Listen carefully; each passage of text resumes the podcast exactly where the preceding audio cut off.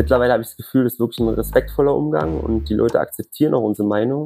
Ziel von mir persönlich, und ich denke für jeden Schiedsrichter, da spreche ich auch für meine Kollegen, ist immer unfallfrei durch so ein äh, Spiel durchzukommen. Du möchtest nicht nach dem Spiel irgendwo Gesprächsthema sein. Du kannst nicht einen Fehler kompensieren mit einem zweiten Fehler. Das funktioniert nicht. Das wäre ein krasses Zeichen von Schwäche. Und wenn du da so ein Spiel abbrichst, ein Relegationsspiel, dann wird einfach der Auf- und Abstieg am grünen Tisch entschieden. Und das ist ja ein Szenario, was überhaupt gar keiner möchte. Ne? Wir sind dann halt mit dem Skigeschein nochmal bis nach Rostock wirklich fahren oder Dresden ins alte Stadion, Magdeburg alte Stadion, Chemnitz, alles was so im Osten der Republik äh, stattgefunden hat. Von daher kann man sagen, abschließend, dass ich aktuell sehr gerne professioneller Ski und professioneller Papa bin. Wir sind jetzt die Nummer eins in der Welt. Jetzt kommen die Spieler aus Ostdeutschland noch dazu. Ich glaube, dass die deutsche Mannschaft über Jahre hinaus nicht zu besiegen sein wird. Niki Tacker, der Podcast im Fußballosten mit Robert Hofmann und Sebastian König. Hallo, liebe Fußballfreunde. Hier ist Niki Tacker. Hier ist der Fußball-Podcast im Osten und mein Name ist Robert Hofmann. Basti, sportfrei, wie ist die Lage? Sportfrei, mein Freund. Ich freue mich sehr, dass du an meiner Seite bist. Ich freue mich sehr über alle, die eingeschaltet haben und mit uns durch diese englische Woche sliden, denn es ist schon eine ganze Menge los gewesen. Wir hatten Champions League, wir hatten englische Woche und wir haben den aus meiner Sicht besten deutschen Schiedsrichter bei uns zu Gast. Also eine pickepackevolle Folge. Ich bin hyped. Sowas von hyped und äh, also ihr habt euch euch den Schiedsrichter so sehr gewünscht wie Thomas Tuchel, die Holding Six. Und jetzt ist er hier. Wir haben gesagt, wir fangen nicht mit weniger als dem besten Mann an. Und wir werden später mit Daniel Siebert sprechen. Und ganz hohes Regal gab es auch diese Woche. Es gab Champions League und es gab erneut ein richtig, richtig bitteres Ende für Eisern Union. Ja, Robi, und damit sind wir angekommen in der Krise von Köpenick. Robi, wir haben uns lange gewehrt, auch diese Formulierung zu verwenden, haben diverse andere Szenarien auch herbeigeredet. Ich war mir auch sicher, dass das erste Heimspiel in der Champions League nochmal ein emotionaler Höhepunkt sein wird, der dann sportlich hoffentlich auch mit einem Ergebnis garniert wird. Dem ist nicht so gewesen und wir reden mittlerweile über die sechste Pflichtspielniederlage in Folge für Union Berlin. Ja, und das ist natürlich ein echtes Brett. Ja, du musst dann natürlich immer ganz genau hingucken. Die Fakten stimmen so, aber viele Niederlagen sind natürlich auch äh, ein Stück weit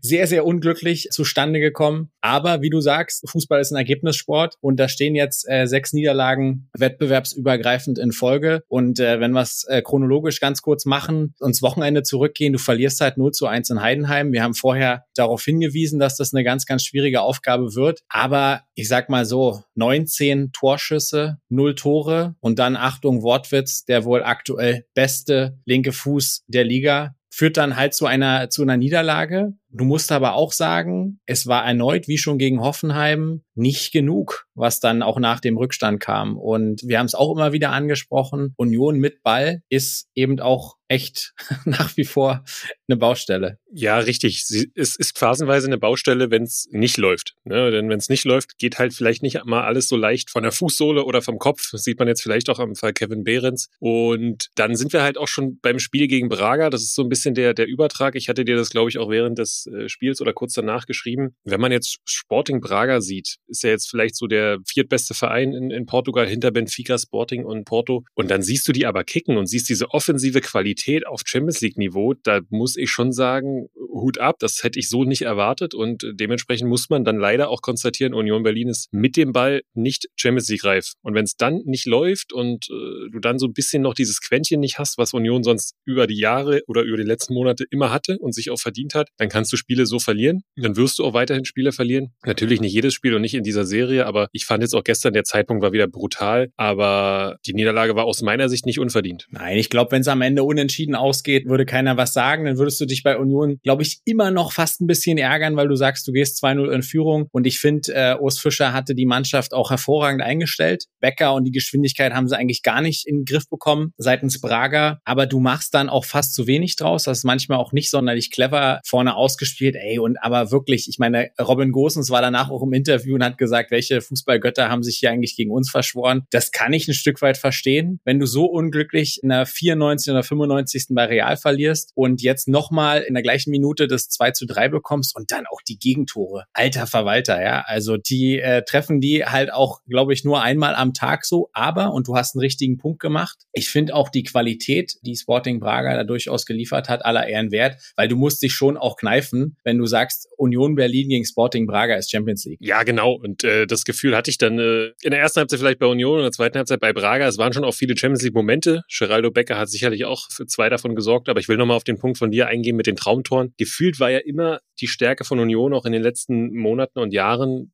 die Gegner nicht zu ihrem besten Spiel kommen zu lassen und selber wirklich am Limit zu spielen. Und das fällt mir jetzt gerade auf. Union spielt nicht oder schafft es nicht ans eigene Limit zu kommen und die Gegner machen trotzdem gute Spiele. Ne? Und dann fliegen die Dinge auch auf einmal in Winkel. So das Ding von Xavi Simmons fällt mir direkt ein. Das ist ja ein ähnliches Tor, der auch da oben reinfliegt. Das gab es irgendwie die letzten Jahre gegen Union nicht und jetzt äh, in dieser Saison ist es halt mal so ein Flow, wo die Dinger oben reinfliegen. Ich glaube, wir haben zwar Krise gesagt, Sorgen machen muss man sich nicht. Nichtsdestotrotz geht's jetzt am Wochenende zu Borussia Dortmund. Dann ist Länderspielpause. Vermutlich wird es mit der siebten Niederlage in Folge in die Länderspielpause gehen. Das macht dann schon was mit der Mannschaft. Ja, das macht schon was mit der Mannschaft. Aber was ich ja super finde, ist einfach Urs Fischer da an der Seite. So wie er nicht komplett durch die Decke gegangen ist, als Union sieben Spieltage lang Tabellenführer war oder in die Champions League eingezogen ist, so bleibt er jetzt genauso auf dem Boden Natürlich ist er auch angepisst von dem, was da gerade passiert. Aber deswegen glaube ich und hoffe ich, dass das Union Berlin auch ein Stück weit krisenfest ist. Und um das Ganze vielleicht nochmal hier nicht komplett Trübsal zu blasen, sondern auch nochmal zwei positive Dinge zu erwähnen. Union Berlin, Olympiastadion komplett in Rot getaucht, 70.000, über 70.000 Wahnsinnige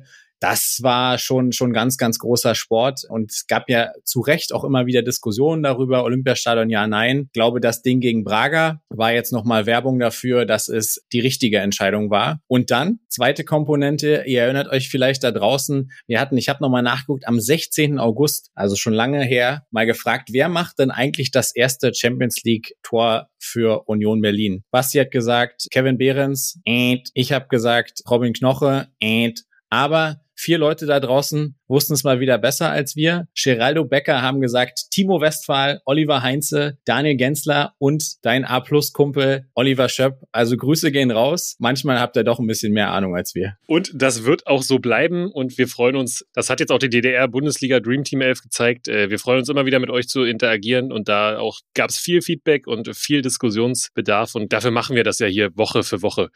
Von 75.000 verrückten Rot-Weißen aus dem Olympiastadion würde ich gerne ein bisschen in den Norden wandern zu ja, knapp 30.000 völlig verrückten Blau-Weißen, die eine überragende Choreo im Ostseestadion präsentiert haben. Samstagmittag früher Anstoß, Robi, aber es gab nicht nur die Choreo für den FC Hansa. Nein, die Choreo ist, glaube ich, das, was unterm Strich hängen bleibt. Unsere Kocke auf hoher See eine Macht. Das war geil, das sah super aus und es gab auch drei ganz, ganz wichtige Punkte. Sie sind spät eingefahren worden, 87. Minute Van der Werft gegen eine Braunschweiger Mannschaft äh, und so hat Jens Hertel danach auch gesagt, die vermeintlich die beste Auswärtspartie der Saison geliefert hat. Aber im Endeffekt sind das ganz, ganz wichtige drei Punkte, drei Big Points, die Hansa unter Leitung von Schiedsrichter Daniel Siebert am vergangenen Samstag eingefahren hat. Ja, wie es für den Schiedsrichter am Samstag in Rostock war, das wird er uns nachher selber erklären. Robi, lass uns vorher nochmal nach Nürnberg schauen. Dort hat der 1. FC Magdeburg gespielt gegen Christian Fiel. Hat 45 sehr gute Minuten gespielt, aber dann doch irgendwie ein bisschen den Faden verloren. Christian Titz habe ich auch selten so irgendwie grantig erlebt, war echt unzufrieden. Und dann verlierst du 1-0. Ja, das ist nachvollziehbar, dass Christian Titz da grantig war, weil sie wirklich 45 Minuten lang echt stark waren, sich aber nicht belohnt haben. Und dann kriegst du kurz nach der Pause durch äh, Lohkemper, auch wieder sehr interessant, ehemaliger Magdeburger, der letzte Saison schon zweimal gegen den FCM getroffen hat, macht direkt nach der Pause das Tor, wo sie auch nicht wahnsinnig glücklich aussehen. Ey, und danach ist Schwimmen pur. Also danach war nicht mehr viel Gegenwehr vom FCM, was mich gewundert hat, was aber auch okay ist. Ja, also du kannst dieses Feuerwerk, was sie jede Woche bisher abgeliefert haben, vielleicht nicht in der Konstanz schon liefern. Es ist immer noch ein sehr, sehr starker Saisonstart und nicht wirklich was passiert. Bisschen ärgerlich, verständlich, aber Samstag 13 Uhr zu Hause gegen Karlsruhe jetzt die Chance, das Ganze wieder zu korrigieren.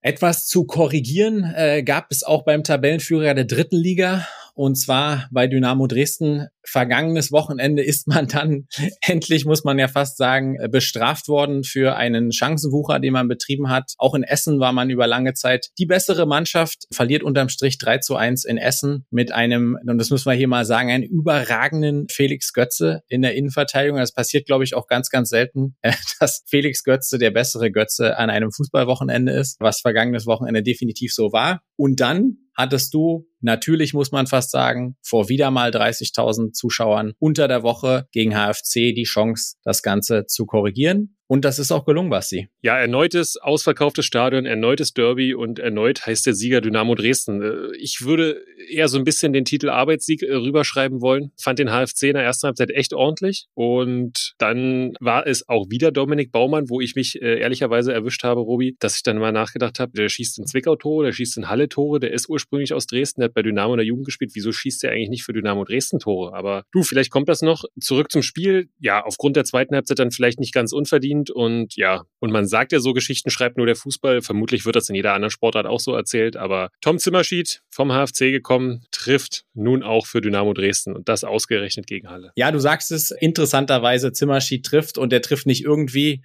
Nach fünf Vorlagen macht er sein erstes Saisontor natürlich auch mit dem Kopf. Wie sollte es anders sein? Also schon verrückt. Äh, Dynamo dieses Mal alles andere als glänzend, aber mit wichtigen drei Punkten. Erkenntnisse, die bleiben. No Haupe, no Party. Ein Spiel ohne Niklas Hauptmann ist nicht das gleiche von Dynamo Dresden. Noch eine Erkenntnis aus Essen, die sich jetzt auch wieder bestätigt hat. Standards bei Dynamo sind eine Katastrophe. Und in dem Zusammenhang habe ich nochmal kurz gedacht, Moment mal, Standard, Standard, da war doch was. Ein gewisser Oliver Battista Meyer vor der Saison ausgeliehen an den SC Verl. Er hat da schon vier Tore und zwei Vorlagen gemacht. Ich glaube, aktuell könnte der sehr helfen und es wird mir jetzt immer wieder klar, warum Markus Anfang äh, vehement noch einen Offensivspieler gefordert hat, der Standardqualitäten hat. Also, weil da ist meines Erachtens stand jetzt die Lücke von Amo Arslan am größten. Und was bleibt, ist verdammt nochmal der neunte Heimsieg in Folge, saisonübergreifend. Das ist ein neuer Vereinsrekord und der bläst genau in das Horn, was du eingangs der Saison gesagt hast, Basti. Wenn Dynamo zu Hause eine Heimmacht ist, dann kann man sich auch mal auswärts einen Patzer erlauben. Das hat man jetzt in Essen getan. Ich würde mir wünschen, dass sie das am kommenden Wochenende bei 1860 München möglichst nicht erneut tun. Ja, und auch hier mit etwas Positivem äh, zu enden, wie wir es gerade schon bei Union gemacht haben. Wir hatten ein Debüt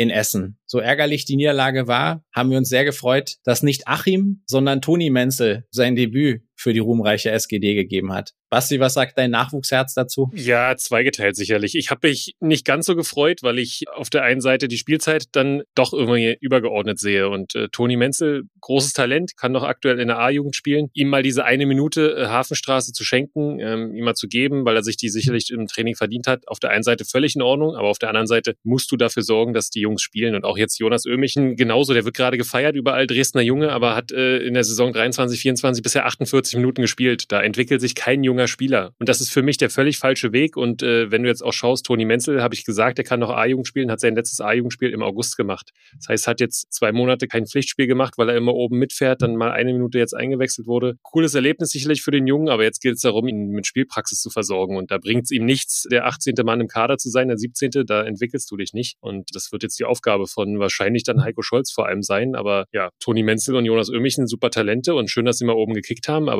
die müssen auf die Platte, sonst werden die sich nicht entwickeln. Aber was sagt uns das mal wieder, Basti? Was fehlt bei Dynamo Dresden und bei vielen anderen Vereinen in der Vergangenheit auch? Eine brauchbare zweite Mannschaft. Oder ein Kooperations ja, oder ja. ein Kooperationspartner. Ja, Zwickau war ja da vor der Saison mal im Gespräch, ja, solche Sachen. Aber ähm, ich bin da ganz bei dir, was das Thema Spielzeiten und vielleicht auch Leihgeschäfte angeht. Genau, wer das eine oder andere Leihgeschäft gemacht hat, ist der HFC. Wir runden da noch kurz das Wochenende auch ab. Übermorgen Heimspiel gegen Preußen Münster. Der HFC, wie gesagt, mit einer fanden wir ordentlichen Halbzeit in Dresden, steht jetzt wieder unterm Strich nach den neuen Spielen. Heimspiel gegen Münster musst du dann schon gewinnen. Allerdings kommt Münster natürlich, und das ist die Überleitung, Richtung äh, des anderen sächsischen Vereins, den wir noch im Sendegebiet haben. Preußen Münster kommt mit einem gehörigen Portion Selbstvertrauen dann nach Halle, denn die Preußen haben 4-0 gegen Erzgebirge Aue gewonnen, Ruby. Ja, und äh, die Preußen haben 4-0 gegen Erzgebirge gewonnen und dem FC Erzgebirge damit so ein bisschen den letzten Nackenschlag gegeben für eine richtig, richtig gebrauchte englische Woche. Bis jetzt dritte Niederlage in Folge. Bei Dynamo kannst du verlieren, gerade in Dresden. Wir haben gerade über die Heimstärke gesprochen. Dann ist es aber ärgerlich. Du verlierst dann nicht ganz unverdient auch zu Hause, wenn auch etwas überraschend gegen Jan Regensburg. Und boah, dann kommst unter der Woche etwas überraschend mal richtig bei Preußen Münster äh, unter die Räder. Und jetzt haben wir genau die Situation, die Matze Heinrich bei uns im Podcast angesprochen hat. Er hat damals gesagt, als die Zweiter waren ungeschlagen, wir wollen die Welle gerne noch so lange wie möglich weiterreiten, weil wir wissen auch, dass andere Phasen kommen werden. Und diese andere Phase äh, kam dann schneller und intensiver als vielleicht gedacht. Ja, definitiv. Und die ist jetzt wirklich da. Ne? Und jetzt so typische englische Woche, Vukancic zum ersten Mal gelb gesperrt, äh, Bär hat krankheitsbedingt gefehlt. So, da musst du halt auswärts mal einen Punkt holen, aber jetzt drei Niederlagen in Folge und speziell eine 0 zu 4 in Münster beim Aufsteiger. Schon eine Niederlage, die auch zehrt. Und da bin ich sehr, sehr auf die Reaktion in Aue gespannt, denn ein Heimspiel gegen Saarbrücken ist nicht zwingend das, was du dir jetzt wünschst, aber bis auf das Heimspiel gegen Regensburg, was sie aus meiner Sicht verdient verloren haben, haben sie eigentlich zu Hause immer ein gutes Gesicht gezeigt und da drücken wir den Pfeilchen mal am Samstag die Daumen. Was sich bei FC Erzgebirge wiederum sehr, sehr positiv entwickelt, ist die nächste Crowdfunding-Aktion, die wir gerade im Fußballosten ähm, sehen. Wir haben über Fußball gehört, den Fans, die Aktion der Fanszene des FSV Zwickau sehr, sehr ausführlich gesprochen und es ist jetzt so ein bisschen, sagen wir mal, on vogue. Im Erzgebirge geht es zwingend darum, äh, den Stadionnamen zu erhalten und jetzt könnte man sagen, boah, ist das jetzt langsam ein bisschen random, macht das jetzt jeder. Grundsätzlich bleibt aber der Fakt stehen, dass das eine positive Aktion ist oder dass es positive Gedanken sind. Und die hat es auch damals schon gegeben. Und die sind vielleicht auch so ein bisschen ein Ergebnis von dem, was wir im Fußball Osten schon öfter hatten. Wir hatten 2003 mal die Brustsponsoraktion bei Dynamo Dresden, 2004 Bluten für Union. Also, dass Fans für ihre Vereine einstehen und Sponsoren kompensieren oder Investoren vermeiden oder Namen erhalten, ist, glaube ich, im Fußball Osten was, was vielleicht die Region auch ausmacht und deswegen sehr, sehr cool ist und auch immer unterstützenswert ist. Also ich glaube, der FC Erzgebirge aktuell so knapp 100.000 schon eingesammelt. Es werden noch ein paar mehr Taler erforderlich sein, wenn man auch zukünftig das Stadion so nennen will. Aber coole Aktion im Erzgebirge. Und damit springen wir rüber vom Erzgebirge nach Thüringen, Basti. Da gab es ein Derby, wo viel drüber gesprochen, viel geschrieben wurde und auf dem Platz dann aber nicht so viel passiert ist. Ja, es war so ein bisschen das erwartete Nervenspiel. Erst hatte Erfurt mit den Nerven zu tun, dann hatte Jena mit sich zu kämpfen. Äh, ihr habt es gesehen auf unserer Grafik, gab es einen Expertentipp und Niki Tucker, Hooligan, Toni Wachsmuth hat 1 zu 1 getippt. Ich war bei einem 0-0, wir hatten vorher Kontakt, er hat gesagt, naja, vielleicht könnte es auch dein 0-0 werden, aber am Ende hat sich gezeigt, wer der wahre Experte ist und warum auch Toni Wachsmuth jetzt zu Recht immer mal am MDR Mikro neben Aigalai und Co. sitzt als Co-Kommentator. Ja, zum Spiel gibt's glaube ich, nicht mehr zu sagen. Was auf den Rängen passiert ist, war hochklassig. Das Spiel muss Erfurt am Ende dann auch noch gewinnen hat äh, klare Chancen. Kevin Kunz äh, sichert da jener den Punkt. Und ich glaube, es hattest du schon gesagt, was wirklich beiden Mannschaften gar nicht hilft, ist äh, ein Remis. Ja, genau. Und äh, Erfurt hat jetzt direkt äh, die nächste Monsteraufgabe vor der Brust. Äh, und zwar geht's am Samstag zum ungeschlagenen Spitzenreiter nach Greifswald, die sich nach einer sehr, sehr ereignisreichen Halbzeit ein 2 zu 2 erspielt haben gegen Viktoria Berlin. Also ein Stück weit auch gestolpert sind, wenn man so will. Und profitiert hat davon eigentlich genau eine Mannschaft in der Spitzengruppe und die heißt Energie Cottbus. Genau. Das ein bisschen mit Dusel, muss man sagen, denn der ZFC Meuselwitz hat ein sehr, sehr ordentliches Auswärtsspiel gemacht. Energie wieder verpasst, so ein bisschen dem Spiel früher vielleicht den Deckel drauf zu machen und so verschießt Meuselwitz noch einen Elfmeter, hat in der, in der Nachspielzeit eine Riesenchance zum 2-2 und geht wirklich da als Sieger des Spieltags, geht Energie dann aber schon raus und gerade du hast das Duell angesprochen, wenn man jetzt überlegt, dass Greifswald vielleicht Erfurt schlägt, dann wären es auch schon wieder sieben Punkte auf, auf Erfurt. Wenn sie unentschieden spielen, ist Energie vorne. Also das, ja, kann schon ein spannendes Wochenende sein. Energie heute Abend Abend in Eilenburg gehe ich von einem Pflichtsieg aus. Ja, Basti, und wenn wir ganz kurz noch bei Energie gegen Meuselwitz bleiben, du hast gesagt, glücklicher Sieg. Richtig stark war allerdings der zweite Treffer von Energie. Janis Juckel, guter junger Mann, echt richtig gute Bude. Der ist ein 2004er, ne? Also den müsstest du auch mal unter deinen Fittichen gehabt haben, ist das so? Ja, genau. Der hat als jüngerer A-Jugend-Jahrgang dann schon bei uns viele Spiele gemacht, fast jedes Spiel gemacht. Ich glaube, nur das letzte Spiel dann bei RB, weil er dann schon bei den Profis war, durfte er nicht mehr bei uns spielen. Sehr, sehr guter Spieler, der speziell in diesem A-Jugendjahr eine, eine herausragende Entwicklung genommen hat. Danach jetzt im letzten Jahr eine schwere Schulterverletzung hatte und so ein bisschen dann seinen Platz gesucht hat, war dann wieder die Problematik zwischen zu gut für die A-Jugend und noch nicht gut genug, um im Männerbereich stattzufinden. Aber aufgrund seiner Aggressivität und verbindet so ein bisschen das Defensive mit dem offensiven Zweikampfbereitschaft, äh, Arbeitsbereitschaft traue ich da dem mindestens mal die dritte Liga auf jeden Fall zu und das Tor hat gezeigt, dass er auch offensiv da Akzente setzen kann. Sehr spannender Junge. Ja, Basti, und dann gab es noch eine Sache in Cottbus, äh, wo es im Nachhinein sehr, sehr lange und ausführliche Diskussionen äh, gab, die bis in die PK mit reingingen. Es gab ein als Horrorfoul titulierte Aktion, äh, die mit Gelb geahndet wurde und auf Cottbuser Seite war man sich sehr, sehr einig, dass das zwingend rot sein muss. Deine Meinung? Ja, ich habe da so ein paar Ebenen, die für mich eine Rolle spielen. Zum einen ist es eher rot als gelb. Da bin ich bei vielen dabei. Interessiert mich auch gleich nochmal deine Einschätzung. Am wichtigsten, oder das steht drüber, dass dem Spieler, das war, glaube ich, Tobias Hasse, nichts passiert ist. Das ist auch gut. Ja, was aber, glaube ich, nicht sein sollte, ist, dass äh, über einen Spieler oder über einen Menschen dann so, so geurteilt wird, wie es dann auch der Trainer von Energie gemacht hat, in der Pressekonferenz ungefragt das Thema nochmal aufgemacht hat, dass er so ein brutales Foul noch nie gesehen hat und seine Spieler sollen das bitte nicht machen und will keine rote Karte fordern oder Absicht unterstellen. Ja, wenn man aber die Bilder sieht, Robi, äh,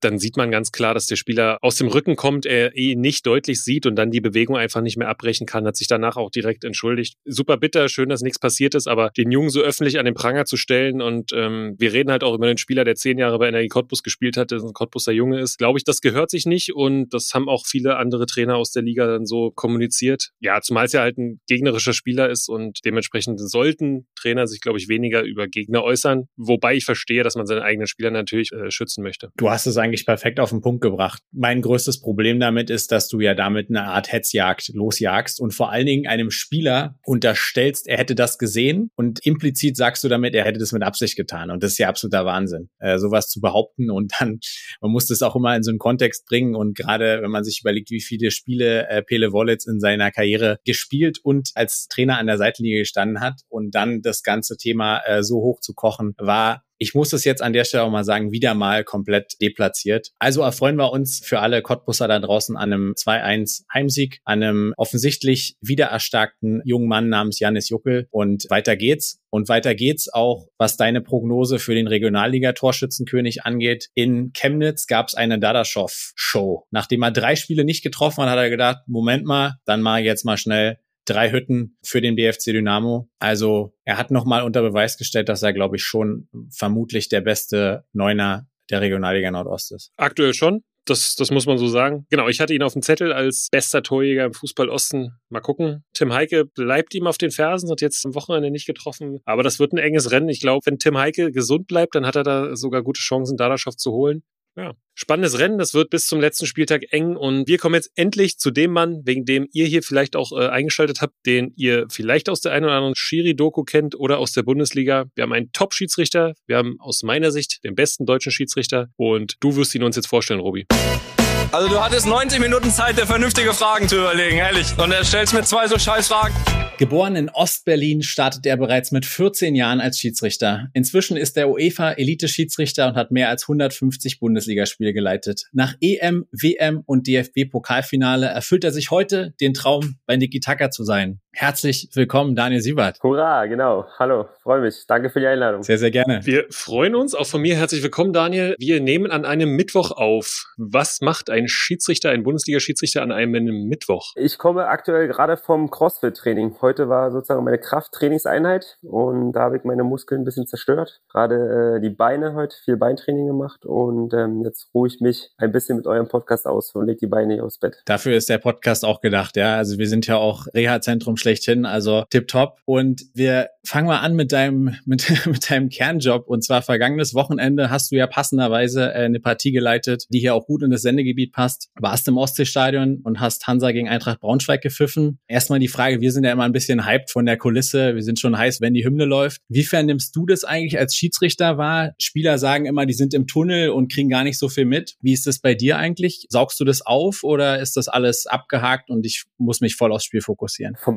beidem so ein bisschen, ehrlicherweise. Man kriegt natürlich mit, dass in dem Spiel auch vorher eine Choreografie stattgefunden hat. Man bekommt mit, dass da eine gewisse Euphorie in dem Stadion herrschte bei dem Heimpublikum. Wobei ganz große Euphorie war diesmal nicht da, weil der Flow ja bei Rostock äh, nach den letzten Spielen nicht so da war, wie vielleicht äh, an anderer Stelle. Aber dann beim Torjubel ist natürlich eine riesen Ekstase kurz vor Schluss gewesen. Und ja, als Schiedsrichter, ich sehe mich jetzt schon so als routinierter, etablierter Schiedsrichter. Und wenn man halt auch schon das fünfte, sechste Mal in dem Stadion war, dann bleibt sozusagen alles ein Stück weit dieser Reiz, dieser Eindruck, der wird immer ein bisschen geringer. Es sei denn, du hast wieder irgendein besonderes neues Spiel, wenn du halt vielleicht Rostock in einem krassen Derby hast oder einem wichtigen Pokalspiel, wo dann auch die Zuschauer nochmal mehr mitgeben als bei einem gewöhnlichen Bundesligaspiel. Von daher war das äh, jetzt so, dass es eigentlich für mich eine normale Anforderung waren und, und nicht wirklich was ganz Besonderes. Ist für dich, Daniel, in der Vorbereitung was anderes, wenn du weißt, ich pfeife zweite Liga, als wenn du zum Beispiel Bundesliga-Topspiel hast? Ehrliche Antwort? Ehrliche Antwort ist ja, schon, klar. Du weißt halt einfach bei dem Bundesliga-Topspiel, da wird jeder Fehler aufgedeckt, wird alles sozusagen genau seziert, geschaut, äh, ob alles richtig war. In der zweiten Liga, alleine schon weil viel weniger Kameras da sind, viel weniger Media Attention da ist, kann dir auch mal ein Fehler passieren und den kriegt keiner mit. Ja, also zumindest im Media nicht. Und ähm, das weißt du natürlich als Schiedsrichter, äh, wenngleich du natürlich trotzdem motiviert bist, weil du willst natürlich ähm, den Fehler verhindern, weil du weißt ja nicht, welcher Fehler aufgedeckt wird und welcher nicht. Und Ziel von mir persönlich, und ich denke für jeden, für jeden Schiedsrichter, da spreche ich auch für meine Kollegen, ist immer unfallfrei durch so ein äh, Spiel durchzukommen. Du möchtest nicht nach dem Spiel irgendwo Gesprächsthema sein und dementsprechend versuchst du halt immer deine bestmögliche Leistung abzuliefern. Und nochmal ganz kurz auf die Kulisse sprechen zu kommen, weil wir hatten ja auch lange Zeit Covid-Jahre und Geisterspiele und so weiter und so fort. Und natürlich ist das wahrscheinlich zuträglich für die Kommunikation untereinander mit deinen Assistenten. Aber generell, du bist ja auch Fußballfan, deswegen mal eine ketzerische Frage. Sagst du eher, ich habe eher Bock auf sagen wir mal, Dortmund und Dresden anstelle von Sandhausen und Leverkusen? Oder sagst du, wenn es ein bisschen ruhiger ist im Stadion, dann kann ich auch besser pfeifen? Oder eher bumm, volle Hütte, finde ich geil. Naja, es ist Fluch und Segen zugleich für Schiedsrichter. Natürlich macht ich würde nicht sagen mehr Spaß, aber äh, klar ist da schon viel mehr Adrenalin dabei, wenn du sozusagen vor ausverkauftem Haus oder vor einem Hexenkessel pfeifst, als wenn du eher in einem Stadion bist, wo weniger Zuschauer da sind. Aber ich muss ja meine Leistung anbieten, ich bin Schiedsrichter und nehme wirklich, was kommt. Und deswegen ist es mein Job, auch in Sandhausen zu pfeifen oder in einem anderen kleinen Stadion. Und man muss da professionell rangehen. Also das Schiedsrichterei ist kein Wunschkonzert. Man ist eigentlich äh, über die Saison hinweg überall mal in jedem Stadion. Es ist sehr selten, dass man mal in einer Saison zweites und das dritte Mal in einem Stadion ist. Von daher haben wir halt alle Stadien durchweg und man freut sich einfach. Also ich persönlich freue mich einfach, wenn ich wirklich immer unterwegs bin und dann ist es mir eigentlich auch egal, ob es Dortmund oder Dresden ist oder Heidenheim, ich möchte einfach immer am Wochenende wirklich pfeifen und meinem Job nachgehen und der Leidenschaft nachgehen und dann ist es eigentlich zweitrangig, in welchem Stadion das geschieht. Jetzt bist du ja auch schon erfahrener Schiedsrichter. Dennoch, Frage mit dem Augenzwinkern, kennst du deine Kickernote für Hansa gegen Braunschweig? Die Kickernote kenne ich ja. Die war diesmal ziemlich gut.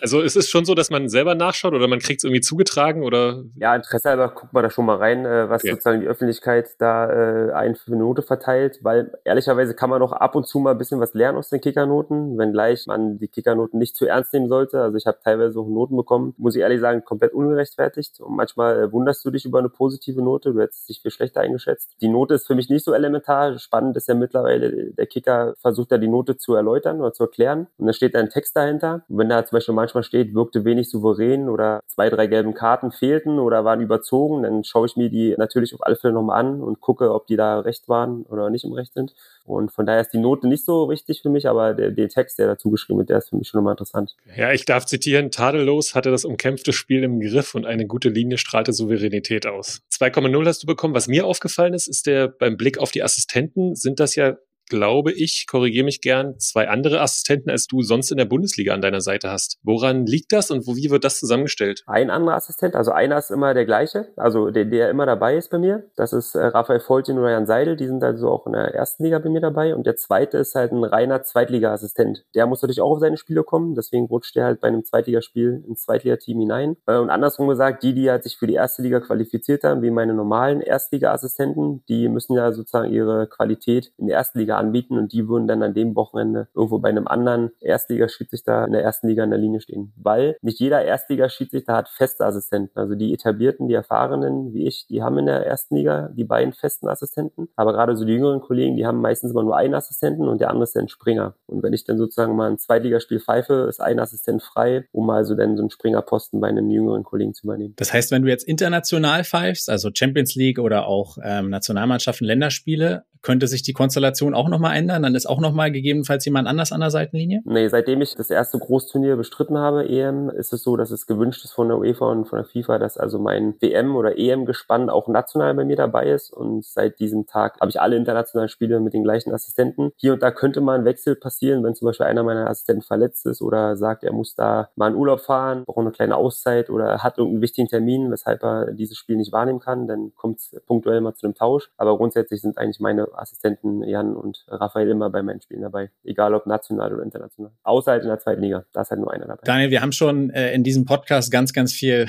über Schiedsrichter gesprochen, aber wir hatten noch nie die Gelegenheit, mit einem Schiedsrichter zu sprechen und haben gedacht, wir fangen direkt mal ganz oben an. Aber du musst jetzt leider durch, weil wir müssen noch so ein paar Basics auch verstehen und das mit den Assistenten und ob die immer fest sind, war schon mal ein Punkt, aber wir haben noch eine ganze Menge andere. Wenn wir zurückgucken auf das Wochenende, wie ist der zeitliche Ablauf? Jetzt ist Berlin-Rostock eine relativ kurze Distanz, aber wie ist der Ablauf, wenn du Bundesliga, zweite Liga pfeifst? Ja, für gewöhnlich ist es so, auch in Rostock, kurze Anreise hast du recht, aber da ist halt auch ein früher Anstoß. 13 Uhr war das, glaube ich, schon. Da wäre mir das ehrlicherweise zu früh am Samstag anzureisen, auch zu riskant. Die Autobahn Richtung Ostsee, die ist da manchmal auch von Baustellen gezeichnet und da stehst du halt gerne mal im Stau. Und dementsprechend ist die Anreise nicht nur in Rostock, sondern auch bei allen anderen Spielen immer einen Tag vorher. Das heißt, äh, ich bin dann schon Freitag in der jeweiligen Stadt und wir versuchen dann noch Freitagabend ab und zu essen zu gehen, ja, mit dem Team zusammen und gewisse Dinge abzusprechen, auszuwerten, was zum Beispiel jetzt in der internationalen Woche in der Champions League oder in der Europa League stattgefunden hat. Und dann sind wir halt äh, spätestens Freitagabend in der Stadt, essen zusammen, dann ist Samstagmorgen Frühstück und dann geht's halt schon zum Spiel. Und wann genau bekommst du jetzt die, dann die Ansetzung fürs erste Wochenende? Also wie weit kannst du vorplanen? Also intern bekommen wir die Ansetzung immer äh, den Mittwoch an dem Wochenende davor, also meistens so zehn Tage vor vor dem Spiel. Ja, also heute würde ich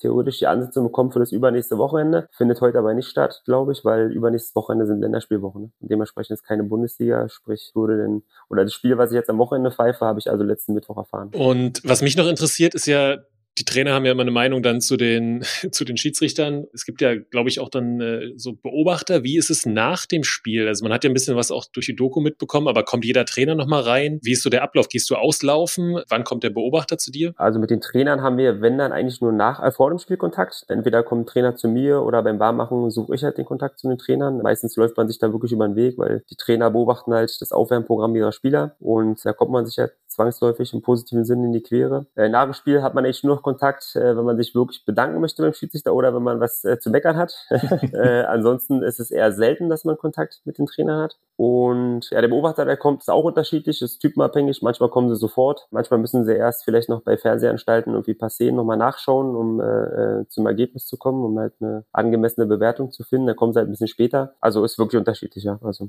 flexibel. Und was ich irgendwie am Anfang der Saison festgestellt habe, scheint jetzt schon wieder so ein bisschen abgeebbt zu sein, war die Tatsache, dass ich mehr Schiedsrichter vorm Mikrofon, also sagen wir mal On-Field-Interviews gesehen habe. Und zwar auch dann, wenn sie sich nicht rechtfertigen mussten für, sagen wir mal, grobe Patzer, sondern wirklich auch, sagen wir mal, neutral über das Spiel gesprochen haben, um sich vielleicht auch zu erklären. Gab es irgendwie eine, sagen wir mal, eine Marschrichtung von der DFL oder vom DFB, dass man gesagt hat, hey, liebe Schiedsrichter, wir würden schon sehen, dass ihr auch stärker im eines Spiels präsent seid? Gab's sowas? Eine Marschrichtung ist überzogen äh, zu sagen, aber natürlich war, haben wir ja mitbekommen, dass die Öffentlichkeit nach Transparenz schreit und sie möchte halt, dass gewisse, gerade strittige Szenen aufgeklärt werden. Und äh, wir Schiedsrichter haben damit kein Problem. Dementsprechend stellen wir uns halt äh, der Kritik oder stellen wir uns der Aufklärung. Ich habe nicht das Gefühl, dass in der neuen Saison äh, weniger Interviews stattfinden. Äh, wenn das so ist, dann liegt es wahrscheinlich daran, dass das Fernsehen nicht anfragt. Also wir Schiedsrichter so. Nee, ich hatte ehrlicherweise den Eindruck, dass es mehr war zu Saisonbeginn. Okay, genau. Ja, also ist immer Angebot und Nachfrage. Ne? Also wenn die, wenn die Fernsehanstalten kommen oder die Leute von Sportgast kommen und sagen, hier ZDF, ARD hat eine Anfrage zu der und der Szene, kann der Schiri entscheiden, ob er vor die Kamera tritt oder nicht. Mhm. In den meisten Fällen, glaube ich, machen es mittlerweile. Und wenn es halt mehr Anfragen gibt äh, und die Schiedsrichter jetzt ja alle so merken, eigentlich ist es gar nicht schlimm. Früher hatte man schon eine gewisse Scheue, weil du wusstest nicht, was die Journalisten denn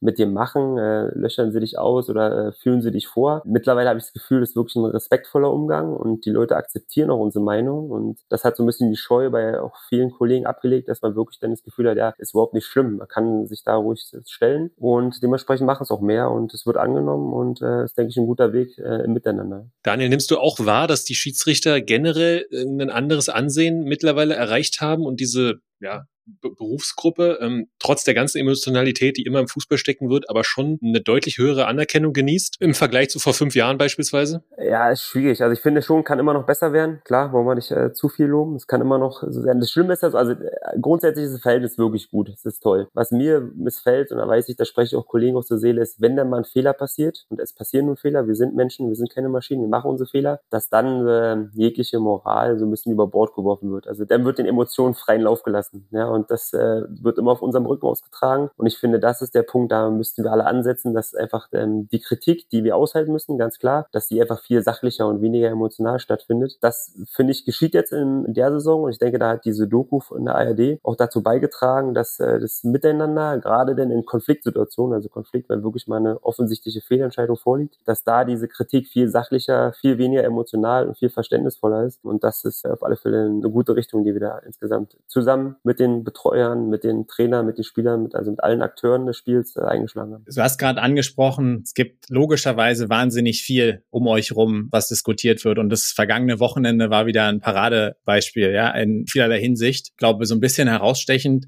war es, wenn man nach England guckt. Liverpool, Tottenham gab es sehr, sehr große VAR-Diskussionen, weil da ja offenkundig eine falsche Entscheidung getroffen wurde und man dann eben auch gesagt hat, hey, das war an der Stelle, sagen wir mal, menschliches Versagen. Wiefern hast du die Diskussion verfolgt und hast du auch eine persönliche Meinung dazu? Die Diskussion habe ich jetzt ehrlicherweise nicht verfolgt, aber die Szene ist mir bekannt, weil die Premier League ja gestern halt die Audiokommunikation veröffentlicht hat und das finde ich auch selbst der Schiedsrichter sehr spannend, weshalb es zu diesem Fehler kommt. Und da hört man als Schiedsrichter, also ich persönlich höre da sehr gerne rein, weil theoretisch könnte mir dieser Fehler auch mal passieren. Ja? Und jetzt äh, weiß ich, wie dieser Fehler zustande gekommen ist und man lernt halt auch aus solchen Situationen. Man weiß einfach, okay, wenn ich in so einer Situation mal drin bin, dann weiß ich, dass ich so nicht reagieren darf. Ja? Und deswegen finde ich solche Einblicke immer spannend und muss mal die Premier League loben, dass es echt toll ist, dass sie halt so einen großen Fehler, der eigentlich nicht passieren darf, dass sie da äh, diese Audiokommunikation online stellen. Das ist schon, schon sehr interessant. Kannst du für unsere HörerInnen mal ganz kurz zusammenfassen, was der grobe Fehler war? Der grobe Fehler war, dass Liverpool ein Tor geschossen hat und der Assistent auf dem Feld hat eine Abseitsposition erkannt und dann ist ja, denke ich mal, allen Hörern schon, die ja sehr Fußball begeistert sind, bekannt, dass wenn man eine potenzielle Abseitsstellung hat, dass der Assistent erstmal bei einer Großchance weiterlaufen lassen soll, ne, bis halt der Angriff abgeschlossen ist. Hat der Assistent gemacht, hat es signalisiert mit dem Delay, das ist unser Codewort für, er erkennt eine Abseitsposition, aber er lässt den Anlauf jetzt noch zu Ende spielen, weil er könnte ja falsch liegen. Und dann hat der Diaz, glaube ich, war das der Torschütze, mhm. schießt den Ball ins Tor und dann winkt er halt diese Abseitsposition. Und der VAR stellt fest in seinem Check, weil er muss natürlich jedes Tor checken, dass äh, keine Abseitsposition vorliegt, sondern der Spieler war also onside, das heißt also nicht im Abseits. Ist aber davon ausgegangen, dass die Entscheidung auf dem Feld Tor war und hat also einfach nur den Check completed im Sinne von, du hast alles richtig gemacht, deine Entscheidung war korrekt, weil er einfach nicht verstanden hat, dass auf dem Feld die Entscheidung Abseits war und nicht Tor. Und dementsprechend wurde hier also ein Tor aberkannt, was eigentlich regulär war. Ja, du hast die Transparenz auch angesprochen, ja, also dass man jetzt hier die Kommunikation offengelegt hat. Denkst du, dass das auch ein gängiger Weg wäre für eine VR-Lösung auch hier in Deutschland? Da gibt's ja auch immer wieder Diskussionen, auch von dem, was wird dem Stadionzuschauer eigentlich auch gezeigt. Ich war diese Saison auch mal beim Hockey, wo es auch eine VR-Lösung gibt und da siehst du dann einfach, wie ein Typ vorm Laptop sitzt und sich diese Sache anguckt. Er kommuniziert aber nicht. Das heißt, es schafft auch gar keinen Mehrwert. Ein Mehrwert schafft es ja nur, wenn die Entscheidungsfindung transparenter wird. Würdest du sowas begrüßen? Sicherlich nicht bei jeder Situation, weil ich kann mir vorstellen, wir haben ja mittlerweile auch eine echt Vielzahl an Szenen, die wir checken müssen. Und wenn du halt bei jeder Szene halt die Audiokommunikation ist, dann glaube ich, nervt es auch die Leute irgendwann mal. Geht dann so in die gleiche Richtung wie, dass äh, jedes Spiel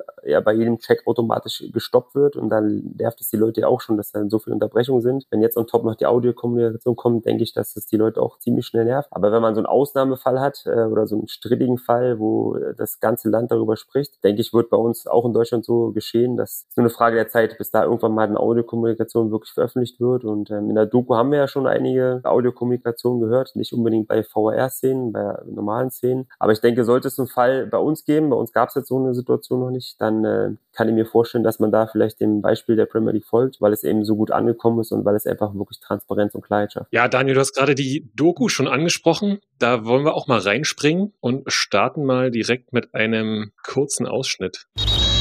Ich mag ihn nicht, mag ihn überhaupt nicht, lass es in Ruhe, mag ihn überhaupt nicht. Da war deine Berliner Schnauze zu hören. Ja. Sehr authentisch, sehr klar in der Kommunikation und ich kann es nur für mich sagen, nachdem ich diese Folgen gesehen habe von den Schiedsrichtern, habe ich auch ein ganz, ganz anderes Bild von dieser Komplexität und von der Anforderung im mentalen, kognitiven, aber auch körperlichen Bereich. Also absoluten ja, Top-Performer muss man ja sein. Robi hat die Doku ja auch schon sehr, sehr gefeiert. Wie war es für dich, ein Kamerateam dabei zu haben? Das ist ja schon auch immer erstmal raus aus der Komfortzone, ist ja Überwindung. Oder sagst du am Ende, gut, dass wir es gemacht haben? Äh, ja, bei mir war das jetzt ehrlicherweise nicht so die Überwindung, weil derjenige, ähm, der Projektleiter war, den kannten wir jetzt schon. Der hat vorher schon eine Aitekin-Doku gedreht und da wussten wir, dem können wir vertrauen. Vertrauen ist in so einer Sache sehr, sehr wichtig. Und das war jetzt nicht beim Pokalfinale, dass ich die Person oder das Team zum ersten Mal kennengelernt habe, sondern äh, die haben uns ja schon begleitet vorher im Trainingslager und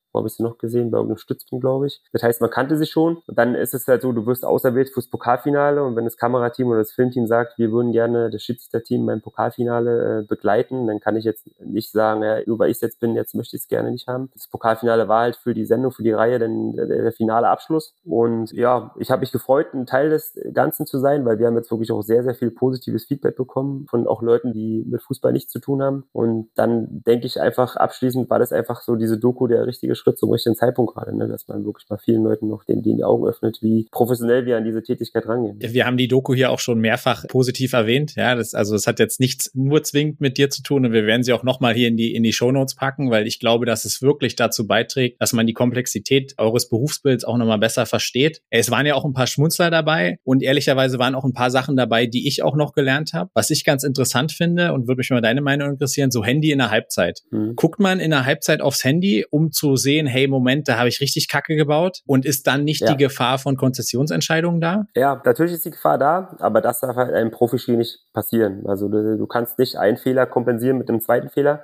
Das funktioniert nicht. Das wäre ein krasses Zeichen von Schwäche, ehrlicherweise. Aber natürlich, bist, also ich bin so neugierig, ich würde auf heiße Kohlen sitzen. Ich muss immer wissen, wenn es irgendeine strittige Szene war, dann äh, will ich einfach wissen, ob ich da richtig oder falsch lag. Ne? So, weil es ist auch wichtig, dann im Umgang mit den Offiziellen, du musst ja dann die zweite Halbzeit irgendwie retten. Und du hast halt auch Situationen, wo dann in der zweiten Halbzeit zu Beginn die, die Leute zu dir rauskommen und sagen, ja, Schee, ja, da lagst du aber schön falsch bei dem Elfmeter oder bei der roten Karte. Und wenn ich die Szene aber gesehen habe und kann selbstbewusst sagen, die Entscheidung war richtig, dann gehe ich gleich in die Gegenoffensive und sage, Moment mal, äh, die Entscheidung war völlig richtig. Andersrum, wenn ich selber einschätze, dass der Fehler, dass da ein Fehler da war, dass es falsch war, muss ich halt irgendwie um Verständnis bitten und sagen, ja, ihr habt jetzt noch eine zweite Halbzeit. Es war ein Fehler, es tut mir leid, aber äh, ich kann jetzt euch kein Geschenk machen, um das Ding wieder auszugleichen. Dann ist es halt so, dass für die Betroffenen diese Entschuldigung schon mal viel wert ist und dann äh, ist einfach ein ganz entspannteres Verhältnis da, als wenn ich vielleicht partout darauf bestehe, dass ich vielleicht bei der Szene doch richtig lag. Also hat auf alle Fälle seinen Mehrwert, dass man in der Halbzeitpause schon mal strittige Szenen gegencheckt, ob man da richtig oder falsch lag. Wie gehst du selber mit Social Media um? Weil das birgt ja schon sicherlich Chance und, und aber auch Gefahren. Absolut, habe ich nicht. Also ich bin inkognito bei Facebook und Twitter, um ein bisschen up-to-date zu sein, was so bei Social Media passiert. Aber eigentlich soll man mich da nicht finden. Also fremde Leute finden mich da nicht, weil es ist wirklich, ich bin da vorsichtig, weil wenn man halt alle Leute an sich ranlässt, dann schafft man ja auch eine Brücke. Und äh, so ehrlich muss man sein, jeder Schiedsrichter macht irgendwann mal Fehler, der macht irgendwann mal einen großen Fehler, ist mir ja auch schon passiert. Und äh, je mehr du dich halt bei Social Media öffnest, desto größer ist der Boomerang oder die, die Keule, die dann auf dich zuschwingt, wenn du halt wirklich mal in der Kritik stehst. Und von daher versuche ich mich da eigentlich zu distanzieren und bin damit eigentlich gut gefahren, dass wenn mal ein Fehler passiert, dass der Aufschrei und diese Welle, die da auf ihn zurollt, dieser Shitstorm, dass der dann nicht so groß ausfällt, wie als wenn ich überall präsent wäre, äh, überall sozusagen nahbar wäre und jeder kann mich direkt erreichen erreichen. Das ist eigentlich so eine Schutzmaßnahme, dass ich sage, Social Media bringt mir nichts. Ich möchte nicht bekannter werden, ich möchte nicht populärer werden und möchte auf alle Fälle auch keinen Zugang für fremde Leute schaffen, mich direkt zu attackieren. Von daher bin ich da nicht aktiv. Ähm, ja, Daniel, wir haben es schon gesagt, du bist äh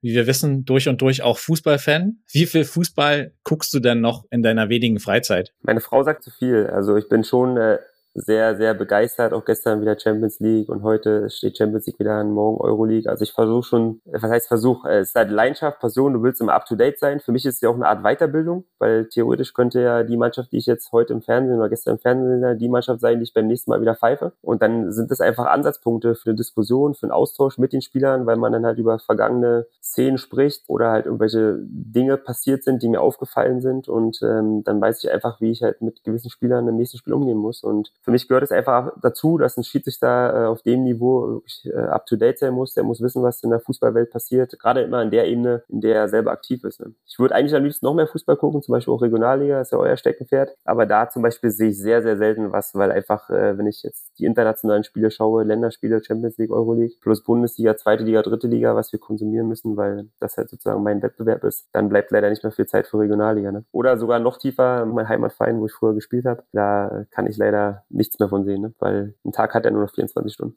Ja, und die 24 Stunden eines Schiedsrichters interessieren uns ja auch generell. Du bist ja nicht nur der Schiedsrichter Daniel Siebert, sondern auch der Mensch Daniel Siebert. Ich glaube, du bist ausgebildeter Lehrer, weil klar, du konntest ja nicht ständig oder immer davon ausgehen, dass du mal in der ersten Liga landest und es hauptberuflich machen kannst. Bist du da noch aktiv? Weil früher war das ja immer so eine vielleicht 50-50 Sache. Das wussten immer alle, dass Dr. Markus Merck noch Zahnarzt war, gefühlt. Wie ist es denn mit dem Lehrerdasein aktuell? Ja, ich bin noch angestellter Lehrer und äh, hauptsächlich Sportlehrer. Ich nervt immer, aber ich weiß nicht, wie man es machen kann. Ich möchte mich gleich anmelden. Bei Wikipedia steht mal Erdkundelehrer. Erdkundelehrer klingt so trocken. Also ich bin eigentlich äh, Sportlehrer, mein Zweitfach ist tatsächlich dann Erdkunde Geografie, aber eigentlich Sportlehrer angestellt an der Sporthochschule in Hohenschönhausen. Das ist das Schul- und Leistungssportzentrum Berlin. Aber seit zwei Jahren, also 21, ist mein erstes Kind zur Welt gekommen, meine Tochter. Und da war absehbar, dass ich da mich im ersten Jahr erstmal mich auch um die Tochter und um die Frau kümmern möchte. Bin in Elternzeit gegangen und es hat mir so gut gefallen, dass ich die Elternzeit verlängert habe. In Deutschland ist ja so, dass du pro Kind unentgeltlich drei Jahre Elternzeit gehen kannst und mittlerweile ist ein zweites Kind auf der Welt. Das heißt, ich habe wahrscheinlich nochmal drei Jahre Elternzeit. Die werde ich wahrscheinlich ausreizen, weil einfach der Schiedsrichterjob so stressig und so anstrengend geworden ist mit den vielen Reisen. Das sind ja nicht nur die Spiele, sind ja auch die Reisen, wenn du englische Wochen hast und ähm, mittlerweile auch nebenbei, in Anführungsstrichen, diese Weiterbildung. Jeden Tag haben wir mit der Schiedsrichterei zu tun, sei es Training oder Fortbildungsmaßnahmen für den DFB. Da bleibt einfach kaum Zeit wirklich für eine Lehrertätigkeit. Ich war vorher sowieso nur in Teilzeit angestellt. Also Montag, Dienstag hatte ich äh, jeweils sechs Stunden, war dann also zwölf Stunden in der Schule aktiv. Ähm, das war alles noch bis zum gewissen Level machbar. Da war ich halt, wie gesagt, noch ohne Kind. Äh, jetzt ist das Kind da und ich möchte halt einfach in der Zeit, wo ich dann mal zu Hause bin, und manchmal bin ich halt in der Woche nur zwei Tage von sieben zu Hause, weil internationale Spiele sind, plus am Wochenende DFB-Spiele, dann möchte ich einfach für die Familie da sein und nicht auch noch dann äh, als Lehrer an der Schule arbeiten, mit all den Verpflichtungen, die da mittlerweile einhergehen. Von daher kann man sagen, abschließend, dass ich aktuell sehr gerne professioneller Schiri und professioneller Papa bin. Das, was wir einschätzen können, ist das Schiedsrichterwesen. Da sind wir absolut zufrieden. Den Rest müsste deine Frau dann beurteilen. Sie freut sich natürlich ehrlicherweise, dass ich dann jetzt sage, okay, äh, wenn jetzt äh, das Kind oder das zweite Kind jetzt neu im Leben dabei sind, dann muss man irgendwo wieder auch was zurück, also weglassen. Und das war dann also die Lehrertätigkeit. Das Leben ist dann damit genauso stressig wie vorher. Nur, dass sich jetzt die Prioritäten natürlich ein bisschen verschoben haben mit den Kindern. Da habe ich noch eine, eine ganz andere Frage, was so ein bisschen die Basics angeht. Wieder zurück zu deinem äh, leidenschaftlichen äh, Hauptjob. Was auch auffällt, das war auch in der Doku deutlich, der Frauen Anteil in der Schiedsrichterei, in der Profischiedsrichterei ist verschwindend gering, quasi nicht existent aktuell. Man hat aber auch gesehen, wie heftig die Hürde Leistungstesten für euch ist, also was das wirklich auch körperlich abverlangt. Wahrscheinlich, also These, ist das auch die größte Hürde, zumindest für Frauen im Männer Profibereich zu pfeifen. Ist das so? Ja, denke ich schon. Ich habe jetzt nicht zu jeder Frau Kontakt, sondern nur zu vereinzelten Frauen, die äh, in der dritten Liga aktiv sind. Und die berichten halt, dass äh, den Frauen es wirklich sehr, sehr schwer fällt, äh, die männlichen Anforderungen zu erfüllen. Und das muss natürlich die Voraussetzung sein. Also jede Frau, die äh, wie Bibiana Steinhaus damals erste oder zweite oder dritte Liga pfeifen möchte, die muss natürlich den jeweiligen Männertest absolvieren für diese Liga. Und die unterscheiden sich zu den Tests der Frauenbundesliga. Und da hast du recht, das ist sicherlich äh, eine Hürde, die äh, nicht jede Frau schafft, ehrlicherweise. Genau, und dann noch eine, eine Anschlussfrage. Ich weiß nicht, inwiefern du da was dazu sagen kannst, aber Thema Nachwuchs bei Schiedsrichtern. Ja, also noch darüber zu sprechen kommen, wann, also wann du die Entscheidung getroffen hast, dass du sie relativ früh getroffen hast. Aber Schiedsrichter sein ist ja schon eine besondere Spezies. Das Geilste, was dir passieren kann, ist eigentlich, dass du nicht negativ auffällst. Siehst du, dass die Schiedsrichterei in Deutschland ein Nachwuchsproblem hat oder sagst du, ey, da kommen echt gute Jungs nach? Oh, habe ich ehrlicherweise nicht den Überblick, um jetzt zu sagen, äh, wir haben ein Nachwuchsproblem oder nicht. Ich weiß, dass der Nachwuchs auf alle Fälle ausreichen müsste, dass eine Institution wie der DFB sicherstellen muss, dass da also qualitativ gute Schiedsrichter bis äh, den Weg bis in die Bundesliga schaffen. Also so viele Schiedsrichter sind da. Die Zahlen, die jetzt sozusagen genannt werden, die sind auch wieder ein Stück weit positiv. Wir hatten ja lange mal einen rückläufigen Trend, dass die Schiedsrichterzahlen runtergegangen sind. Ich denke, diese Neuausbildung von Schiedsrichtern ist nicht wirklich das Problem. Das Problem ist halt, wie auch bei Fußballern, ab einem gewissen Alter, so diese Drop Dropout-Rate, ne? dass die also Schiedsrichter halt nach vielleicht ein, zwei, drei, vier Jahren zu früh aufhören. Sei es, dass sie irgendeinen negativen Fall erlebt haben von Gewalt, sei es, weil sie merken, sie sind dann doch nicht die Talente und irgendwo ist dann halt eine Liga auch dann äh, die Endstation und dann hört man halt auf. Und das ist halt ein Problem, was man angehen müsste, dass man den Job so reizvoll gestaltet, dass die Schiedsrichter, die ähm, sich einmal dafür entschieden haben, Schiedsrichter zu werden, dass die auch länger dabei bleiben und nicht erst nach ein, zwei, drei Jahren äh, sozusagen äh, wieder den Job an den Nagel hängen. Das ist halt schade. Ne? Weil es eine massive Ausbildung, die der DFB oder die Landesverbände investieren auch viel Geld und Zeit, die Leute auszubilden und dann ist einfach schade, wenn die Leute nach einem Jahr einfach aufhören. Ne? Also nicht einfach aufhören, sondern die haben ja ihre Gründe. Ja, manchmal ist es halt die Familie, manchmal ist der Beruf, manchmal ist es halt wirklich irgendeine negative Erfahrung und man muss irgendwie dafür Sorge tragen, dass viel mehr Schiedsrichter halt äh, bei, der, bei der Stange bleiben und weiterpfeifen und den Job nachgehen. Daniel, du hast dich relativ früh, Robert hat es angesprochen, dafür entschieden und äh, wir wollen es jetzt auch einfach mal wissen, wie kam es denn bei dir dazu? Ich glaube, du hast mit 14 begonnen, hast ja aber auch selber noch gekickt bei Union, auch in der, in der Jugend. Was hat den jungen Daniel Siebert dazu bewogen, diesen Schritt zu machen? Bei Union habe ich nicht gekickt, gegen Union habe ich gekickt. In der B- und A-Jugend, also in der höchsten Berliner Liga damals, gab es ja noch keine äh, Junioren-Bundesligen, sondern da gab es halt diese Verbandsliga, hieß sie diesmal, jetzt, jetzt Berlin-Liga, das war die höchste Liga in Berlin. Da, Du hast bei Nordost gespielt dann? ich habe bei Nordost gespielt, genau, und da haben wir halt in der A-Jugend zum Beispiel gegen Union gespielt, was für uns halt im Ostteil der Stadt von Berlin immer halt ein, immer ein krasses Derby war. Also äh, mein Verein FC Nordost gegen Union oder gegen BFC Dynamo, früher FC Berlin, wir drei Vereine waren halt im Osten äh, die, haben wir die besten Vereine. Sicherlich Union, BFC Dynamo, FC Berlin, ähm, immer halt vor uns und wir waren immer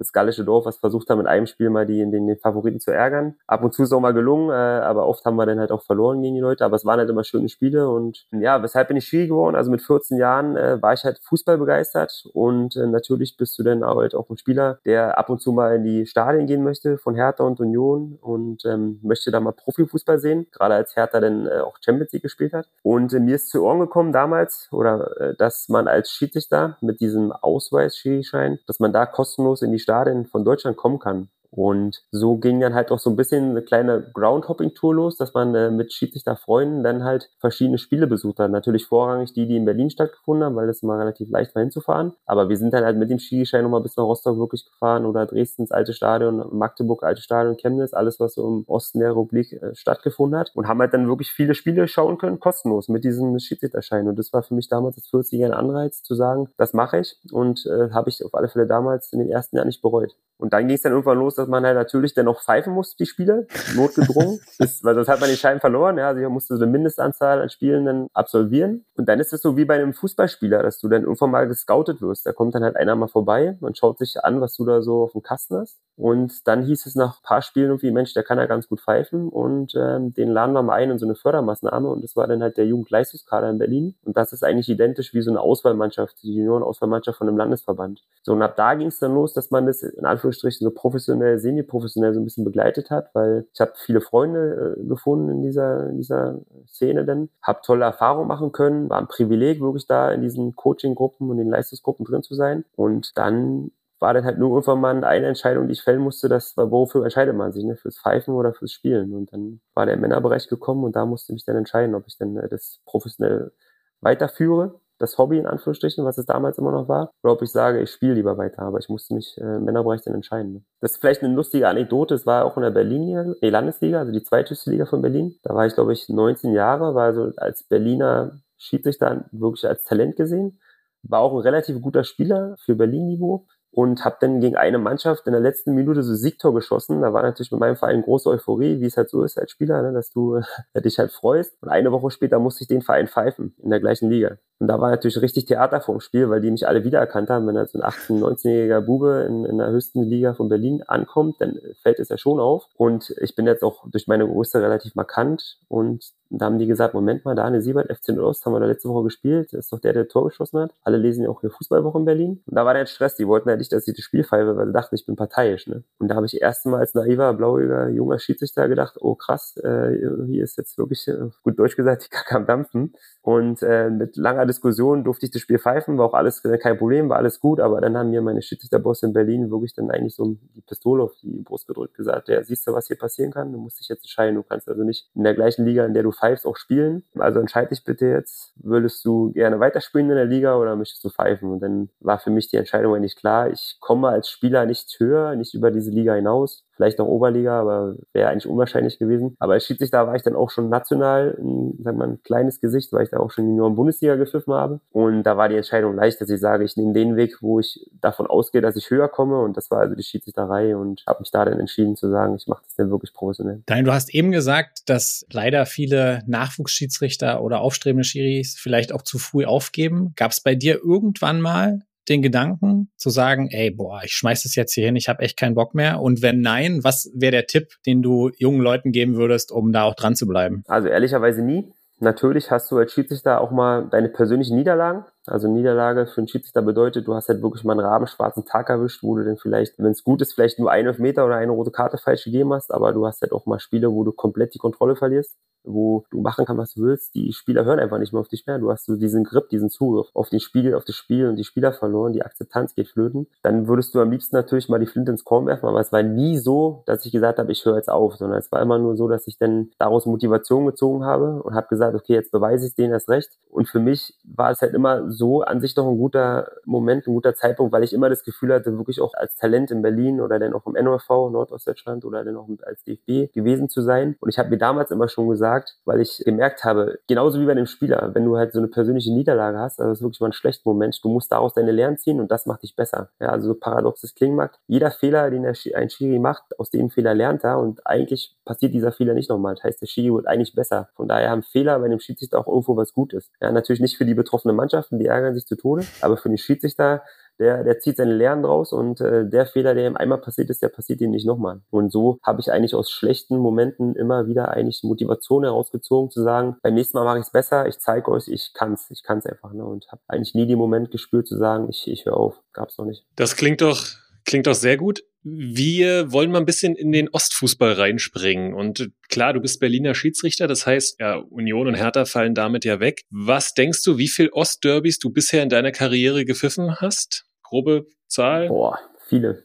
Schon viele, ging ja schon in der Oberliga los. Als ich da jung in die Oberliga aufgestiegen bin, weiß ich, war mein erstes großes Derby äh, Chemnitz gegen Zwickau, Sachsen-Derby. Da hat es auch schön gescheit noch in der Gellertstraße. Äh, das war schön und das waren halt wirklich die ersten Erfahrungen, wo man dann wirklich mal seinen Mann stehen musste. Ich hatte Jena, Sachsen-Leipzig, bisschen Derby ist, Sachsen-Leipzig auch Ne, nie gegen Lok, das hatte ich nicht. Aber schon viele Derbys, die ich pfeifen musste oder durfte. Hat ja auch dann wirklich immer Spaß gemacht und war ja immer eine reizvolle Aufgabe. Ich würde mich jetzt überraschen, wenn du eine Zahl hast. Wenn du mich jetzt so fragst, hast du da eine Also Zahl? zweite, dritte Liga kann ich dir sagen, waren es elf. Elf, okay. Also Dresden-Aue war ein paar Mal, ne, glaube ich. Ne? Mhm. Magdeburg-Dresden auch. Ja, Dynamo Magdeburg 2019. Ja, Ja, Rostock auch gegen Dresden, glaube ich, einmal. ja 2014 in der dritten Liga dann. Ja, Mhm. kommen schon ein paar, paar Derbys zusammen. Deswegen habe ich auch den Spitznamen im DFB bekommen mit Derby Daniel. Ne? Doppel-D. weil, weil da ein paar, paar Derbys dabei waren. Ne? Derby Daniel ist ein äh, schönes Stichwort und äh, das Thema Ostfußball ja auch ähm, das Oberthema dieses Podcasts und äh, du hast auch eine brisante äh, Partie geleitet mit Hin- und Rückspiel und zwar die Reli 2022 äh, Kaiserslautern Dresden. Ja, alle Dynamo-Anhänger, inklusive mir, haben sich beim Rückspiel durchaus irgendwie was anderes gewünscht und das ging dann aber runter und es ging, man muss sagen, fast wie erwartet am Ende ein bisschen der Punk ab im Stadion im Sinne von, es wurde Pyrotechnik aufs Feld geworfen und du hast dazu auch schon mal in einem anderen Podcast Stellung bezogen. Vielleicht spielen wir das mal ganz kurz ein, Basti. Meine Hoffnung war dann halt auch, okay, tobt euch alle mal aus, alle mal alles ihr habt, schmeißt ihr meinetwegen auf und dann ist nach 10 Minuten irgendwie von der Pyrotechnik-Point of View irgendwann mal Feierabend. Ne?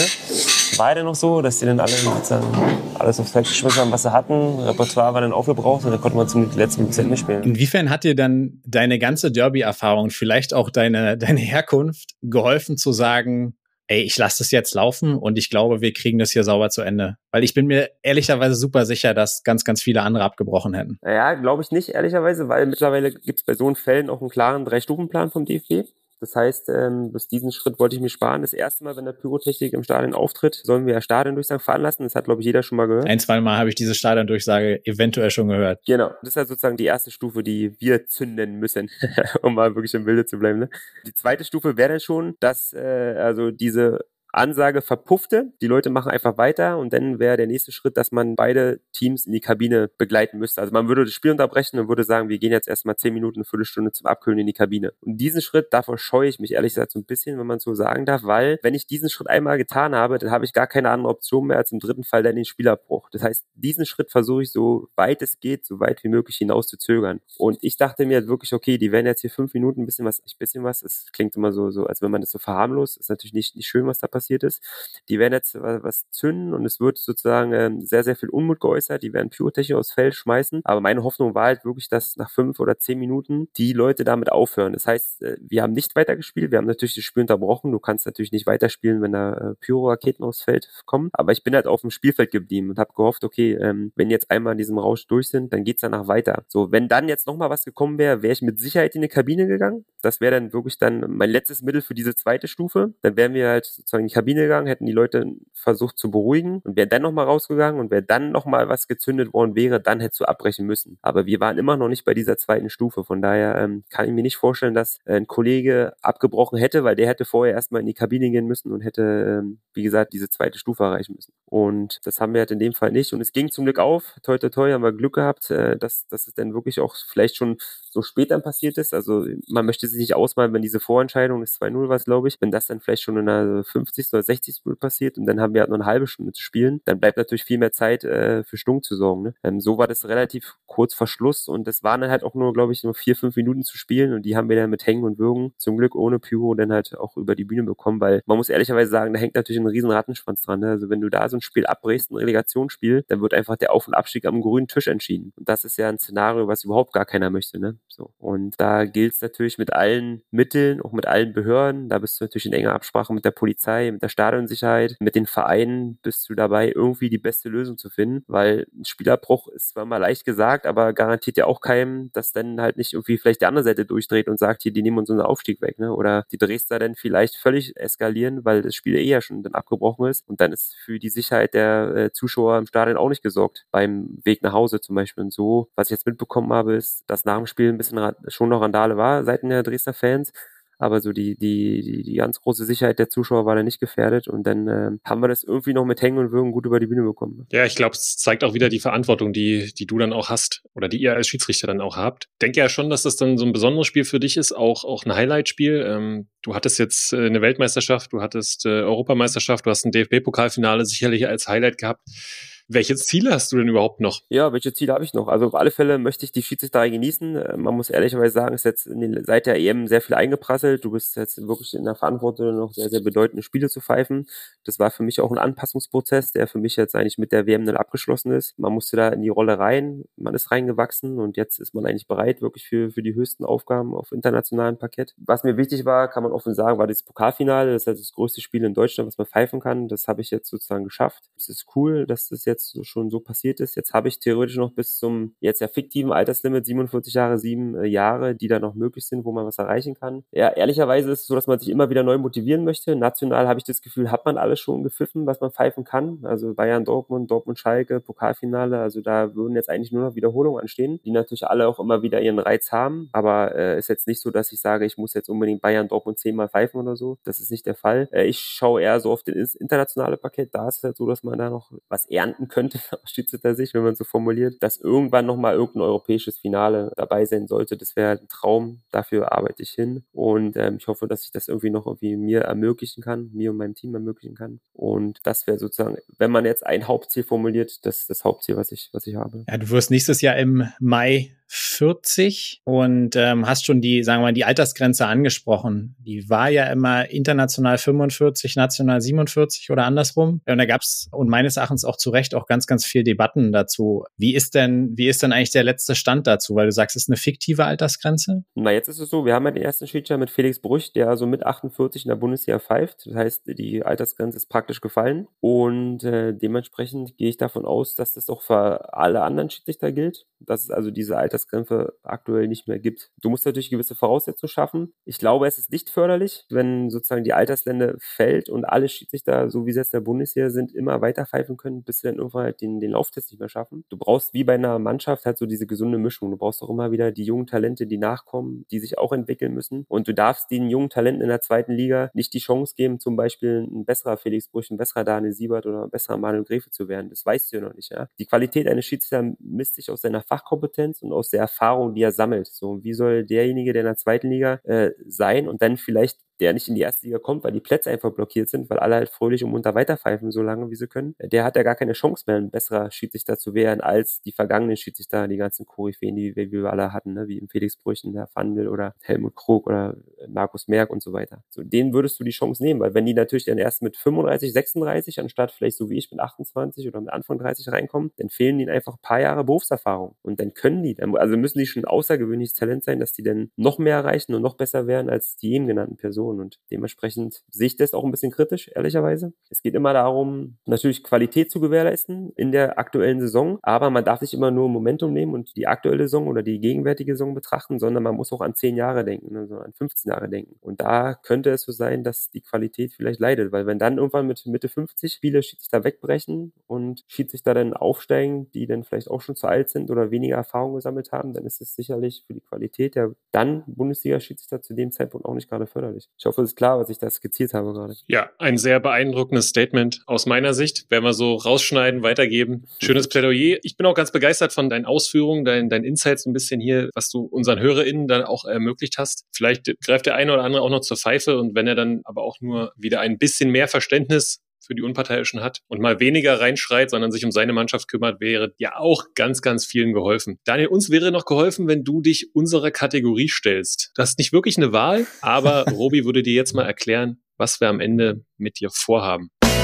Ah, darum sind solche Spiele ganz gut auch mal, dass du wieder mit beiden Boden der Tatsache bist. Wir wissen ja auch, dass du ein großer Quizfreund bist, ja, regelmäßiger Teilnehmer beim Elf-Freunde-Quiz hier in Berlin und äh, wir wollen mal ein bisschen dein Gedächtnis abchecken und mal gucken, was du von deiner Karriere dir noch so gemerkt hast. Oh, oh gut. Wir werden dir mal ein paar Fakten um die Ohren hauen und mal wissen, äh, wie präsent es noch so ist. Bin ich gespannt. Daniel, was haben Christoph Böcher, Christopher Schindler und Per Nilsson gemeinsam? Boah, also sind mir alle Begriff, Spieler, die ich mal gepfiffen habe. Das sind bestimmt alles Leute, die ich mal vom Feld gestellt habe. Ja. Und jetzt, was ist noch das Besondere daran bei den dreien? Tätigkeiten waren es, also gehe ich jetzt darauf hinaus, dass ich den Grund nennen muss, dass es jeweils der Nee, gleiche nee, Grund ist? nee, oder? nee, es geht eher so um das Spiel oder vielleicht wo oder in welcher Liga. Oh, welche Liga? Also ähm, Schindler war damals noch nicht in Kiel, glaube ich nicht. Äh, der erste sagt mir gar nichts mehr vom, vom Verein. Per Nielsen hat mal bei den Hoffenheim gespielt. Ah, Ich tippe mal, es ist irgendwie ein Zweitliga-Erbe, wenn das zufriedenstellendes Ergebnis für euch ist. Komplett. Du hast die roten Karten äh, gewusst, du hast die Spieler gewusst. Es sind in der Tat die drei Spieler, die in der dritten, zweiten und ersten Liga deine jeweils erste rote Karte waren. Okay. Deine erste rote Karte in der dritten Liga hat Böcher gesehen, die erste rote Karte in der zweiten Liga Christopher Schindler und Per Nielsen war der erste Bundesligaspieler, der von Daniel Siebert glattrot bekommen hat. Oh, krass. Wann war das? Weil ich hätte jetzt gedacht, dass meine erste rote Karte Julian Draxler war, aber dann glaube ich dir das. Rote Karte Per Nielsen 2014, rote Karte Julian Draxler 2015. Okay, und Per Nielsen war auch glattrot oder gelbrot? Glattrot. Glattrot, okay, krass. Hm. Dann Per Nielsen. Hm. Daniel, wir haben deine Kickernote schon angesprochen äh, von Hansa gegen Braunschweig. Uns würde interessieren, weißt du noch deine erste Kickernote aus einem Bundesligaspiel, erste Liga? Boah, das ist die Frage, wann es Kickernoten gab. Also ich weiß, mein erstes Bundesligaspiel, Schalke gegen Augsburg. Korrekt? Und ich bin mir nicht sicher, ob es da schon Kickernoten gab. Ich weiß auch den Endstand 3-1, Huntela, Kupfertor, da haben wir auch schon eine enge Entscheidung getroffen, dass der Ball knapp hinter der Linie war. Und wenn es da schon, ich bin mir doch, da, da gab es schon Kickernoten, aber da gab es nur die reine Noten ohne, ohne Textergänzung. Und es war auf alle Fälle ein gutes Ergebnis, also gehe ich mal davon aus, dass das eine 2,5 war. Respekt, Bingo. Respekt, Wirklich? Respekt. Stark. Stark.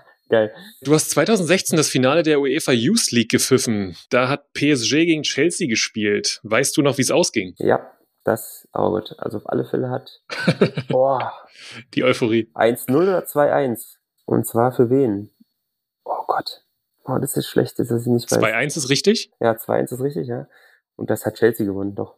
Chelsea, Auch das ist richtig. genau. Da ist zum Beispiel mal interessant, wie viele Spieler von damals denn jetzt den Sprung in die Profibereiche geschafft haben und wen hat man davon gepfiffen. Und jetzt fallen mir die Namen nicht ein, aber da waren auf alle Fälle zwei Stürmer vom PG. Ich glaube sogar, äh, oh, der Dortmunder Verteidiger, jetzt fällt mir da gerade mit Namen nicht ein, der jetzt bei Stuttgart spielt. Sagadu. Sagadou, Axel Sagadou bei PSG. Hm, Ich, ich habe das bei dem Spiel auch ein bisschen geguckt. Ich habe auf jeden Fall Wilfried Kanga gefunden. Wilfried Kanga, äh, Ward Prowse, glaube ich, der bei Southampton spielt, der war damals noch bei Chelsea. Also ist dann immer interessant zu sehen, äh, wer denn als Champions League-Sieger, das ist ja der Wettbewerb, in der A-Junioren, also eigentlich so dicht dran am Profigeschäft, dass von dieser Truppe, ich habe es mal verglichen, dann doch nur drei, vier Spieler dann tatsächlich auch dann sich wirklich im Profibereich etabliert haben. Ich glaube sogar an den Kungu, der war, glaube ich, so auch im Kader, hat nicht gespielt. Ich glaube, Ja. der war bei PSG auch im Kader. Bei PSG. Genau. Der hat sogar gespielt laut Aufstellung. Hm. Oder hat gespielt, okay. Also, und das ist dann wirklich krass. Und mehr, mehr ist dann halt nicht. ne? Da waren irgendwie so fünf Spieler, die, die jetzt sich im Profibereich etabliert haben. Und die waren aber auch Champions League-Sieger in der Jugend, in der A-Jugend. Also eigentlich schon komplett ausgebildet. Und trotzdem äh, sind so viele Leute dabei, die dann halt nicht äh, dauerhaft im Profibereich tätig sind. Daniel, das war ein perfekter Übergang von der Champions League der A-Junioren zur Champions League des Ostens. Ja, wir feiern ja die Regionalliga Nordost hier regelmäßig ab Stimmt.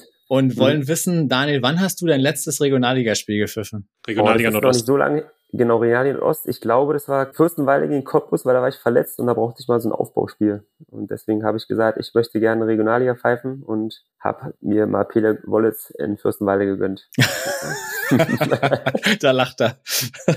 Gegen Matthias Maugsch 2017. Gegen genau. Matthias Maugsch, genau. genau ich habe mal eine kurze Zwischenfrage, weil du sagst, du hast dir ein Aufbauspiel gegönnt. Wie ist eigentlich der Verteilungsschlüssel? Gibt es einen festen Verteilungsschlüssel, dass, dass du sagst, du musst pro Saison x Spiele Bundesliga, zweite Liga, dritte Liga, Champions League und oder VAR-Pfeifen? Na, es ist schon ein Stück weit vorkategorisiert, aber im Endeffekt haben wir natürlich ein Leistungsprinzip. Also die, die etabliert sind, die äh, haben 16 Spiele plus X. Wenn aber nach den ersten drei Spielen irgendwie drei Spiele komplett in die Hose gehen, dann muss ich echt schon kämpfen, um auf die 16 Spiele zu kommen. Dann kann es auch mal sein, dass man nur bei 14 Spielen landet. Die Neuaufsteiger, die haben meistens immer so acht bis zehn Spiele, ja, wenn es gut läuft. Also die können sich sozusagen acht Spiele erpfeifen. Die, die dann in der Mitte sind, also jetzt vielleicht zwei, drei Jahre dabei sind, so auf dem Weg sind, sich zu etablieren, die haben dann halt zwischen 10, 12. Und die, die dann FIFA-Anwärter sind, sind, sage ich mal 14 bis 16, also so ein bisschen vorkategorisiert ist es, aber du musst natürlich, also du hast immer eine Range und musst dir natürlich die Spiele dann noch erpfeifen. Und äh, für gewöhnlich ist es so, dass äh, je besser du durch die Saison durchkommst, desto mehr Spiele hast du natürlich. Und je schlechter beziehungsweise je unglücklicher du amtierst, desto weniger Spiele hast du. Und auf wie viele Spiele kommst du dann pro Saison? Oder pro Jahr, pro, pro Kalenderjahr? Also ich glaube, die höchste Anzahl an Spielen, die ich mal einer Saison war 17. Letzte Saison waren es 15, da war dann noch zur WM-Vorbereitung dabei, da hast du, es kommt dann auch halt in die Quere, manchmal ist es halt so, dass halt irgendwelche FIFA-Lehrgänge oder so sogar Wettkämpfe stattfinden und da bist du dann halt einfach in der Bundesliga nicht anwesend, weil da irgendein internationaler Lehrgang äh, ansteht. Letztes Jahr waren es 50 Spiele und mein Rekord war mal 70 Spiele. Daniel, du hast bisher 23 DFB-Pokalspiele gepfiffen. In einem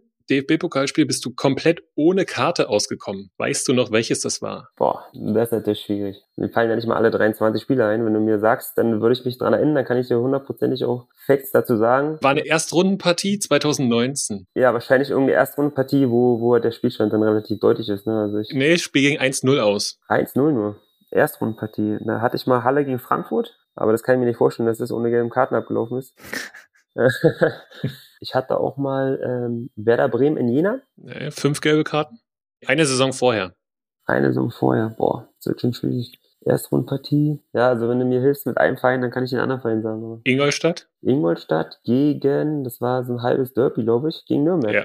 Ja, genau. Sehr gut. Das war ohne gelbe Karte? 0-1 und komplett ohne gelbe Karte? Boah, krass, weil ich weiß, dass ich da alle Hände voll zu tun habe. Da waren viele Strafraumszenen zu bewerten und 1-0 bei einem Pokalspiel. Mhm so ein bisschen Derby ist ja eigentlich hohe Verantwortung, deswegen überrascht mich das. Okay. Nächste Frage, Daniel. Wer sah die erste glattrote Karte von dir in der Champions League? Erste glattrote Karte? Kann es Griezmann gewesen sein? Oui, c'est ça. Ja, Antoine? Hm. Noch nicht so lange her. Gegen? Griezmann, Atletico Madrid gegen Liverpool. Was war sein Vergehen? Er versucht den Ball auf Kopfhöhe mit dem Fuß zu spielen und mhm. traf dann zugegeben unglücklich, aber er traf halt mit der Sohle seinen Gegenspieler. Ich glaube, es war Firmino noch damals bei Liverpool. Der Sohle im Gesicht und es war ein heftiger Einschlag und da kam ich nicht drum herum, als eine rote Karte zu zeigen. Von der roten Karte gehen wir nochmal zur letzten Frage, zu Elfmetern. In welchem Bundesligaspiel hast du bisher die meisten Elfmeter in einem Spiel gepfiffen? Nürnberg gegen Braunschweig. Wie viel? Drei Stück. Kickernote 1,0. Für alle da draußen nochmal, was war das Besondere an den drei Elfmetern? Waren sie für eine Mannschaft? Nee. Nee, glaube nicht, es war 2-1. Dass sie alle verschossen wurden. Ja, Alle geil. Elfmeter wurden verschossen. Genau, genau, richtig. Ja. 2014 ging 2-1 für Nürnberg aus. Du hast drei Elfmeter gepfiffen Richtig. und in der Tat wurden alle drei verschossen. Ja. Sehr cool. Daniel, hat äh, mir großen Spaß gemacht, hat uns großen Spaß gemacht. Vielen, vielen Dank für deine Zeit. Auch äh, absolut nicht selbstverständlich zwischen Bundesligaspielen, dass du da zu uns kommst. Also hat mir, wie gesagt, äh, großen Spaß gemacht. Vielen, vielen Dank. Mir auch. Vielen Dank für die Einladung. Gerne wieder. Äh, also ich glaube, du hast eurer Zunft der Schiedsrichterei nochmal einen Gefallen getan, nochmal für mehr Transparenz gesorgt und bisschen Fußball Osten äh, ist, glaube ich, auch durchgekommen, was diese Ecke hier auch ein Stück weit besonders macht. Also hat uns großen Spaß gemacht. Vielen Dank. Danke. Alles Gute euch. Hat Spaß gemacht. Ciao. Also du hattest 90 Minuten Zeit, dir vernünftige Fragen zu überlegen, ehrlich. Und er stellst mir zwei so scheiß Fragen. Das war Daniel Siebert und ganz, ganz viel Know-how für mich ehrlicherweise und ich hoffe für euch da draußen auch, was das Thema Schiedsrichterei angeht. Da waren viel Insights dabei, auch ganz, ganz viel Fußballosten äh, am Ende. Also meines Erachtens wieder mal ein Perfect Match hier für uns. Ja, Perfect Match trifft's gut, Robi. Und ich freue mich auch immer, dass unsere Gäste dann schon auch die eine oder andere Folge von uns gehört haben oder hängen geblieben sind. Und so, so hat's ja auch Daniel berichtet. Ja, und jetzt äh, hat euch die Folge hoffentlich viel, viel Spaß gemacht und ihr haltet am Wochenende die Augen auf, seht Daniel Pfeifen in der Bundesliga und seht halt das Schiedsrichterwesen dann auch mit, mit anderen Augen. Wichtig ist aber, dass ihr uns mit offenen Ohren Woche für Woche hört. Und das tun immer mehr von euch da draußen. Und wir wollen den Abschluss dieser Folge auch nochmal nutzen, um Grüße rauszuschicken an zwei Personen, die uns super nette Nachrichten geschickt haben bei Instagram. Katrin aus Hamburg und Mike aus Potsdam. Und wir verbinden das nochmal mit dem Aufruf, uns auch weiterhin zu bewerten. Es gibt auch öfter mal die Frage, hey, wenn wir das schriftlich tun wollen, wie machen wir das denn? Tatsächlich gibt es das nicht bei allen Plattformen, aber für alle da draußen, die uns bei Apple Podcast hören, dort könnt ihr auch eine schriftliche Rezension, also ihr müsst keine Romane schreiben, kurze, nette Zeile, wenn euch Niki Tucker gefällt, würde uns sehr erfreuen. Das wäre großartig. Und damit, Basti, ab ins Fußballwochenende. Sportfrei. Niki Tacker, der Podcast im Fußballosten mit Robert Hofmann und Sebastian König.